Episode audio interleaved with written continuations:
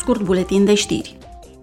Situația din Ucraina este principalul subiect pe ordinea de zi mâine dimineață la sesiunea plenară de la Strasburg.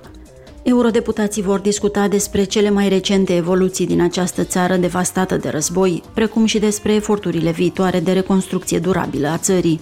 Dezbaterea va avea în prim plan și recenta distrugere a barajului Nova Kahovka într-o zonă din sudul Ucrainei controlată de forțele ruse. Se preconizează că eurodeputații vor solicita mâine Uniunii Europene să își îmbunătățească securitatea alimentară și autonomia strategică. Pe fondul războiului rus de agresiune din Ucraina și al impactului pandemiei de COVID-19, proiectul de text solicită utilizarea stocurilor strategice de alimente ale Uniunii.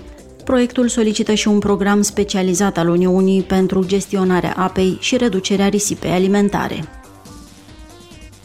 Președintele Ciprului, Nikos Christodoulides, va discuta mâine cu eurodeputații opiniile sale despre viitorul Europei și provocările cu care se confruntă aceasta.